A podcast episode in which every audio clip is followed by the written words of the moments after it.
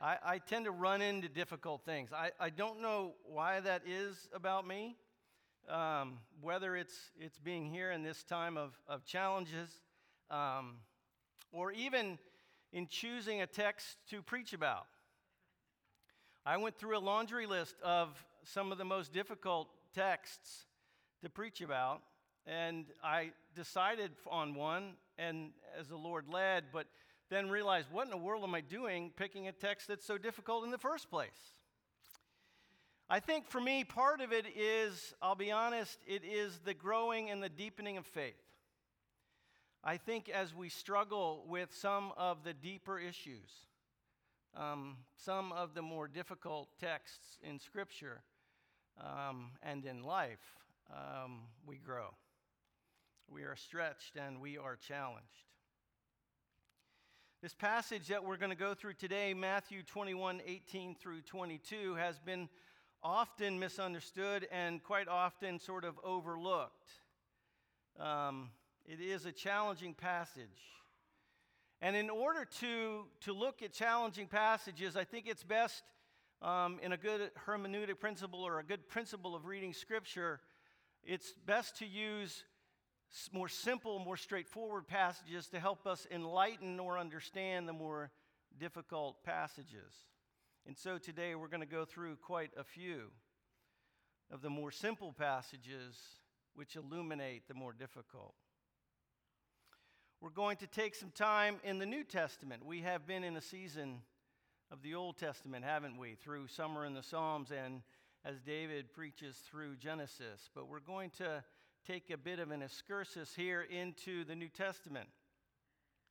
But be very clear that the truth of the matter is these two testaments just so deeply speak to one another, and there is no really sort of movement about one or the other. They just so beautifully tell God's redemptive plan through history. And so, if you have your Bible, I would ask that you open it either electronically or physically to Matthew 21, and we will start at verse 18. In the morning, as he was returning to the city, he became hungry. And seeing a fig tree by the wayside, he went to it and found nothing on it but only leaves. And he said to it, May no fruit ever come from you again. And the fig tree withered at once. When the disciples saw it, they marveled, saying, How did the fig tree wither at once? And Jesus answered them, Truly, I say to you, if you have faith, and do not doubt, you will not only do what has been done to the fig tree, but even if you say to this mountain, Be taken up and thrown into the sea, it will happen. And whatever you ask in prayer, you will receive if you have faith. Let's pray. Gracious and merciful Father, I pray that you will enlighten us today by your word. I pray for those who have deep faith, Father, that you would grow their faith even deeper. I pray, Father, for those that question, that this would be a call to understand, a call to know the God who withered a tree Father, we thank you for this time together and the privilege it is to be in your word. It's in Jesus' name we pray. Amen. Let me start off in reading you a story from the newspaper. It starts off this way The investigation in the case began on 10 February when officers responded to a call of an injured man lying near a water tower in Coolidge City outside of Phoenix. The man was found with his hands tied behind his back by a belt and a bandana stuffed in his mouth, according to the police. He told the authorities that he was abducted from near his home when he had returned after running an errand that morning. He told officials that he was abducted by two masked men who hit him in the back of the head and knocked him unconscious. The abductors, according to Mr. Soules, drove him around before leaving him near the water tower where he was found. He said during the investigation he was abducted because he had a huge amount of money left by his father hidden somewhere in the desert. The detectives continued their investigation for days to match the evidence to his account by reviewing surveillance footage of the area, scouring his phone details, and interviewing so many people. The police eventually concluded the investigation after no evidence was found to corroborate his story. An extensive investigation was conducted by the Coolidge detectives, and evidence was discovering showing his story was fabricated and no kidnapping or assault ever occurred, says the Daily Mail. The man in Arizona had gone to extreme length to avoid going to work by staging his own kidnapping and making up a story of a family treasure hidden in the desert. Brandon Soules, age 19, was arrested on charges of false reporting to police after he pleaded guilty to faking his own kidnapping. Soules reportedly told the police he made up the story as, quote, an excuse to get out of work, according to the Coolidge Examiner. The man used to work at a car shop called the Tire Factory. However, it is not known if he still works there. many things, many things, and many people can masquerade as the real thing, but can fail upon closer inspection. Jesus deals with this mismatch in a shocking and often misunderstood episode in the Gospels. The stakes are high for not producing fruit and giving a fruitful impression and failing to back it up. Some background is in order here to understand the, the context of this text. We see the same narrative in the Gospel of Mark, but, but yet they are told differently. Are they different stories or are they the same? For some who are trying to figure out Christ, this is a stumbling block about how these two stories seem to be told so very differently in these two Gospels. Why? Why are they told so differently? What does this teach us about the Gospels? God's Word is indeed inspired. That is, it is given by God, directed by Him, and brought forth always to speak this truth without error according to His purpose.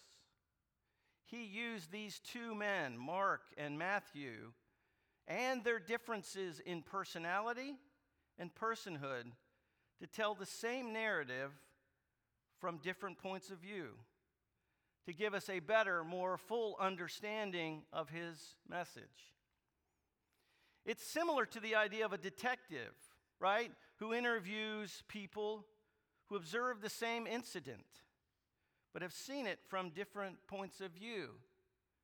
Their perspective on the incident might be somewhat different, but it does give the detective better insight into exactly the same incident and what has happened. Matthew, he tells the narrative in the order of Jerusalem, fig tree, Jerusalem. That is to say, that Matthew tells the story that they are going into Jerusalem, they see the fig tree, the event happens, and then they go back to Jerusalem later. But, but Mark, he tells the story as fig tree, Jerusalem fig tree. That is to say, Mark tells the story that they go into Jerusalem, nothing happens. They leave Jerusalem to go stay at Bethany, and on their way back to Jerusalem, the event happens. Oh, yes, but wait. Then they leave Jerusalem again, and on their way back to Jerusalem the next day is where we learn of the withering of the tree. Why the differences? We may not know fully all of the reasons for all of the differences, but the point being that Jesus experienced and met this fig tree on his way into Jerusalem. These two men used this idea of different ways of telling it to say one very specific point. They sandwiched this all together to make sure that we understand that the focus of this event is Jesus going to Jerusalem as the exalted king. Our first point of this morning is that Jesus is the Messiah. For those taking notes, you can write that down. Jesus is the Messiah. Sure, that might be obvious to many of you, but it is significant upon further understanding of this passage. If we reread uh, verses 18 and 19, it goes, In the morning, as he was returning to the city. Now remember, Matthew tells the story that they went into the city, left, and now they're coming back into the city. And they see this fig tree along the wayside. And it's important to know that it's morning time and Jesus is hungry. That's why he approaches this tree to get figs from it. And he went and he found nothing on it but leaves. Odd. Because the blossoming of leaves generally begins to say that figs are going to come about. But this tree, looking so pretty and nice and full of leaves, has no figs. And he says to it, May no fruit ever come from you again. And the fig tree withered at once. What did this tree do to Jesus? Why would Jesus do such a thing? It's a seemingly shocking story, for Jesus had healed so many, and here he is doing the, almost the opposite to this poor tree. This is a physical parable or an inverted miracle. The telling of this important truth through the act of cursing the tree. This is not an isolated incident, but it is an act thousands of years in the making. There is much to see about Israel's past to understand this shocking behavior of Jesus.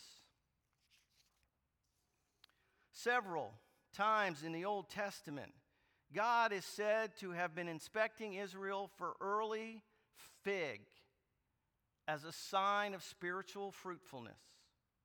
Micah 7 1. Woe is me, for I have become as the summer fruit has been gathered, as when the grapes have been gleaned. There is no cluster to eat, no first ripe fig that my soul desires. Or Jeremiah 8:13. When I would gather them, declares the Lord, there are no grapes on the vine, nor figs on the fig tree. Even the leaves are withered, and what I gave them has passed away from them. Or Hosea 9:10. Like grapes in the wilderness I found Israel, like the first fruit on the fig tree in its season I saw your fathers. But they came to Baal and consecrated themselves to the thing of shame and became detestable. Like that, they loved. Each time Israel presents themselves as God's people, he finds no first ripe fig. And so, in two exiles, God pours out the curse of barrenness as it says in Hosea 9:16, Ephraim is stricken, their root is dried up, they shall bear no fruit. Even though they gave birth, I will put their beloved children to death. And he makes them like rotten fruit. Jeremiah 29 17. Thus says the Lord of hosts Behold, I am sending them sword and famine and pestilence, and I will make them like vile figs that are so rotten they cannot be eaten. But God in his infinite grace, would one day replant Israel and produce healthy figs from her once again. With this web of background images, light bulbs should be immediately going off in the minds of the disciples as a reenactment of Israel's history by the cursing of the fig tree. But why here? And, and why now? Is there something about this particular tree? The tree and the miracle are perfectly placed in time and in geography. You see, the time is Passion Week. Jesus is entering into Jerusalem, his triumphal entrance into Jerusalem on the donkey, as prophesied in Zechariah. The crowds are roaring and crying out, Hosanna in the highest. Jerusalem is bustling with excitement for the Passover. But is Israel ready to believe? Is it the season for them to bear fruit? God has sent his son to press his claim upon them and to warn them of judgment. Matthew and Mark, they set the reader's eyes clearly on Jesus and what he will do as he enters into Jerusalem. An entry which is going to prepare the inauguration of the coming of God's kingdom and the restoration of all things. See, the early actions of the people of Jerusalem are focused on the outward appearance the Passover celebration, the tumult, the crowds, the singing. It's all a show. Jesus, as he enters into Jerusalem, enters into the house of prayer, into the temple, and he finds it a den of robbers, as he puts it. Lots of action, lots of bustle, but no righteousness. Said in the context of this particular passage, lots of leaves, no fruit. So, upon inspection of the fruitless tree, Jesus pours out divine judgment via two acts. The future pointing cursing of the temple that we will find later in this chapter, and the enactment of the metaphor of the cursing of this tree. The judgment of God through Christ as God's Son makes it clear that Jesus is the Messiah. He is the promised one who will one day replant Israel and produce healthy figs from God's people again. Ezekiel 36, 8 says this But you, O mountains of Israel, shall shoot forth your branches and yield your fruit to my people Israel, for they will soon come home. Or Joel 2, 22.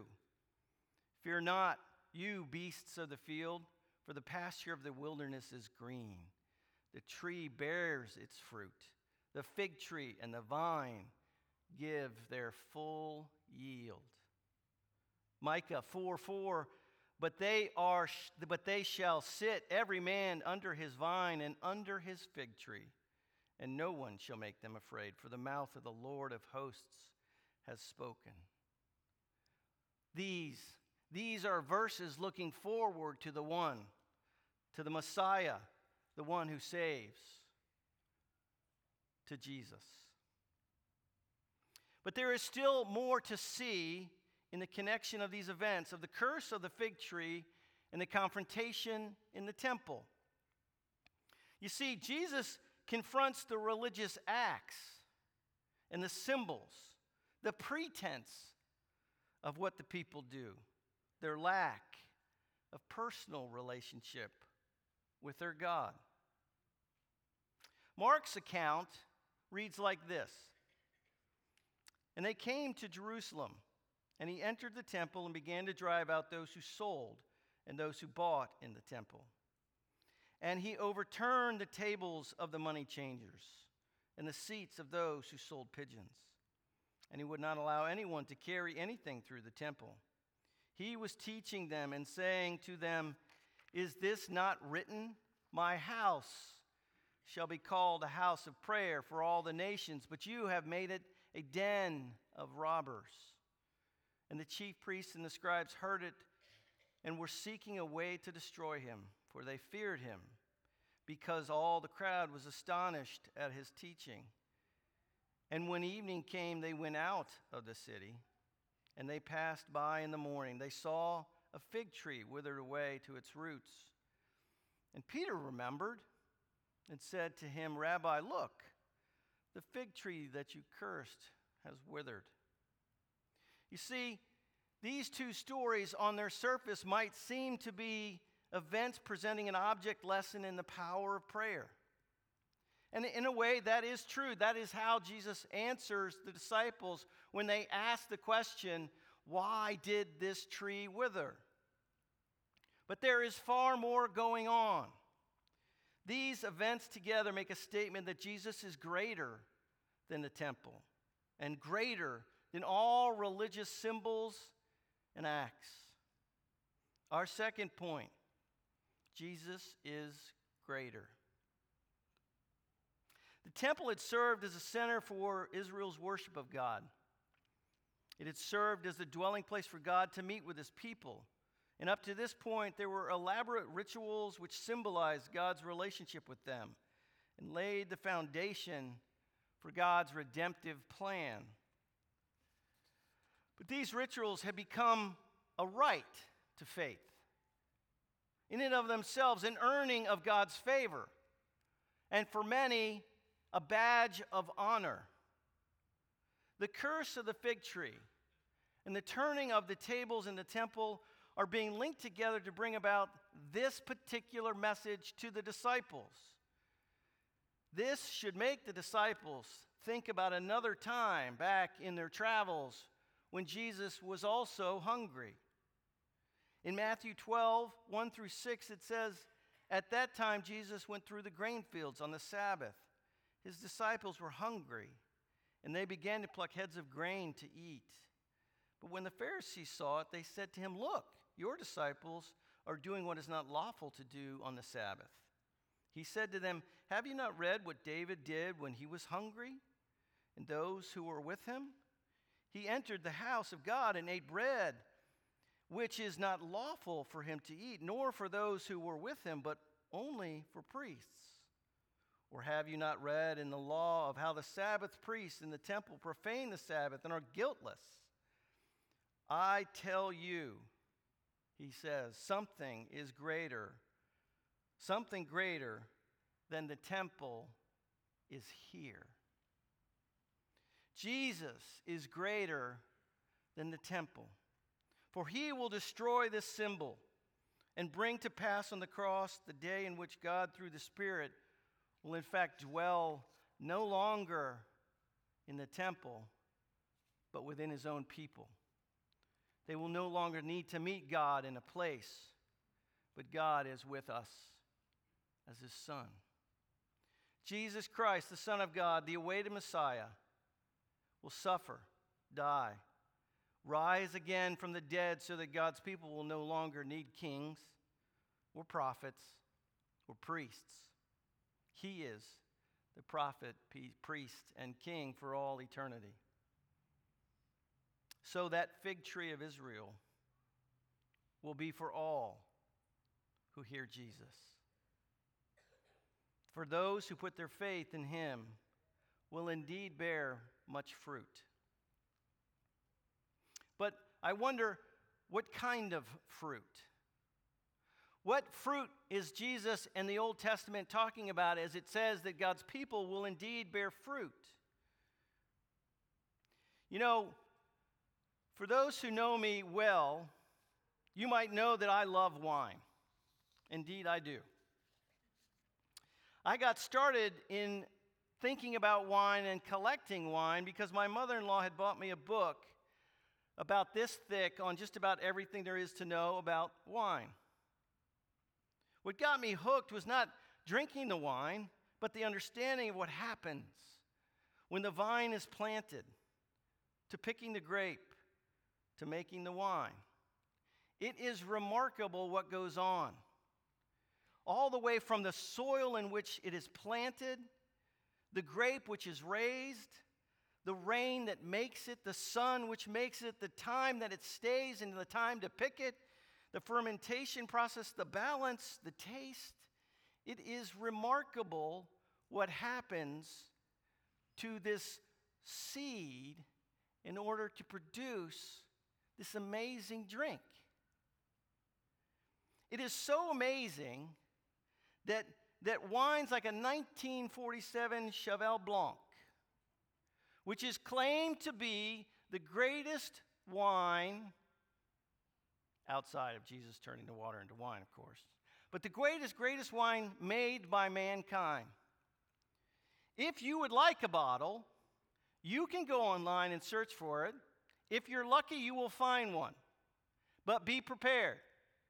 It will cost you $15,000 for one bottle. Okay, how about a 1961 Chateau Latour? An amazing, amazing um, vintage, amazing winery.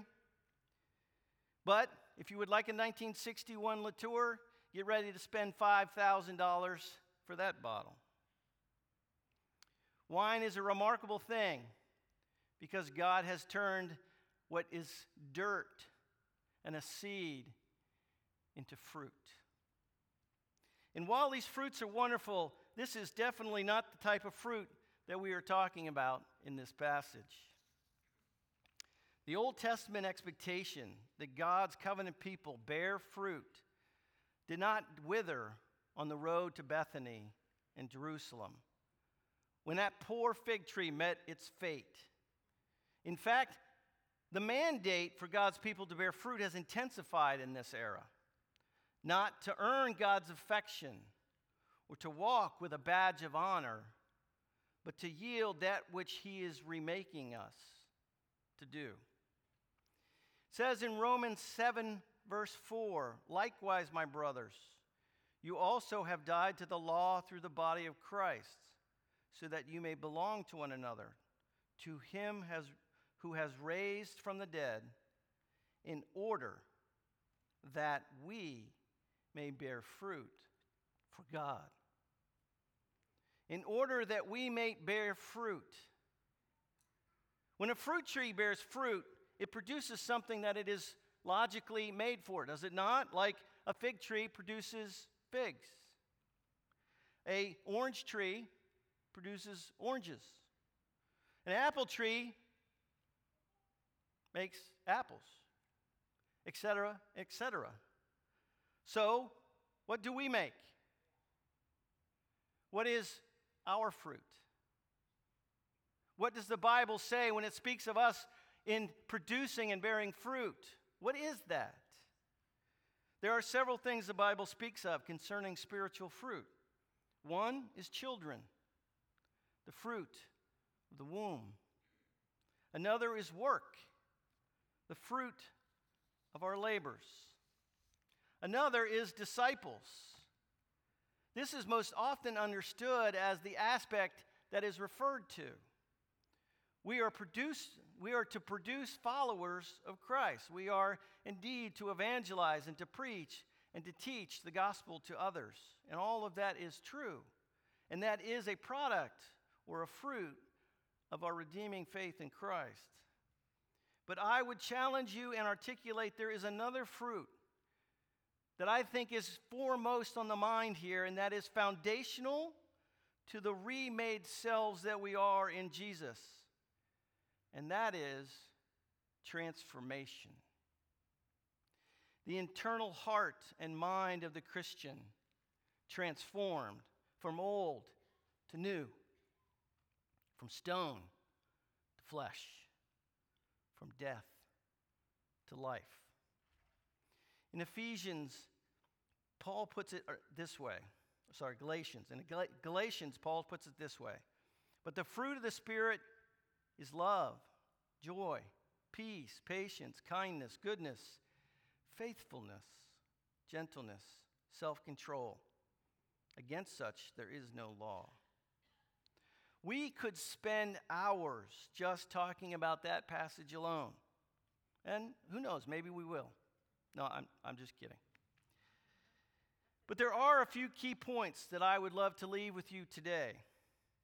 All too often, we think of these things, these fruit of the Spirit that are mentioned as acts or events or things that we do.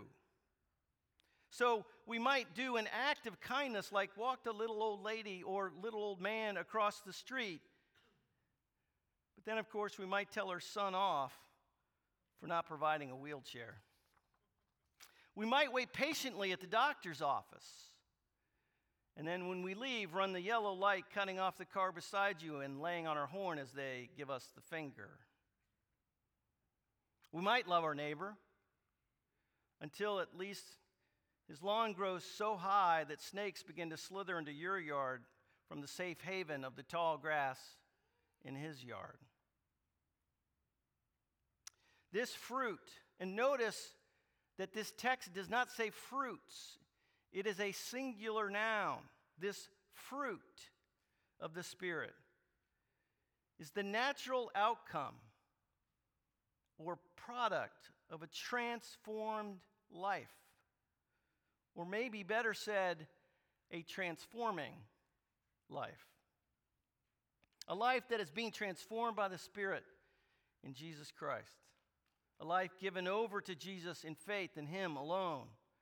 This is the fruit of a glorious, ever living, ever joyous tree. Earlier in the Galatians passage, Paul contrasts the fruit of the Spirit with the fruit of the flesh. The fruit of the flesh are the kinds of struggles and strife that we see around us each and every day.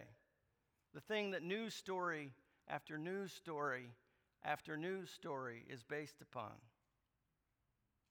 In this Matthew 21, during the fig tree passage, Jesus forewarns us that we are indeed trees.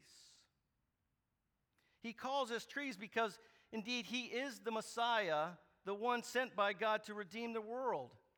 And he is the object of faith, the one who sits with the Father so that we may be seen by the Father as righteous and invites us into his heavenly places.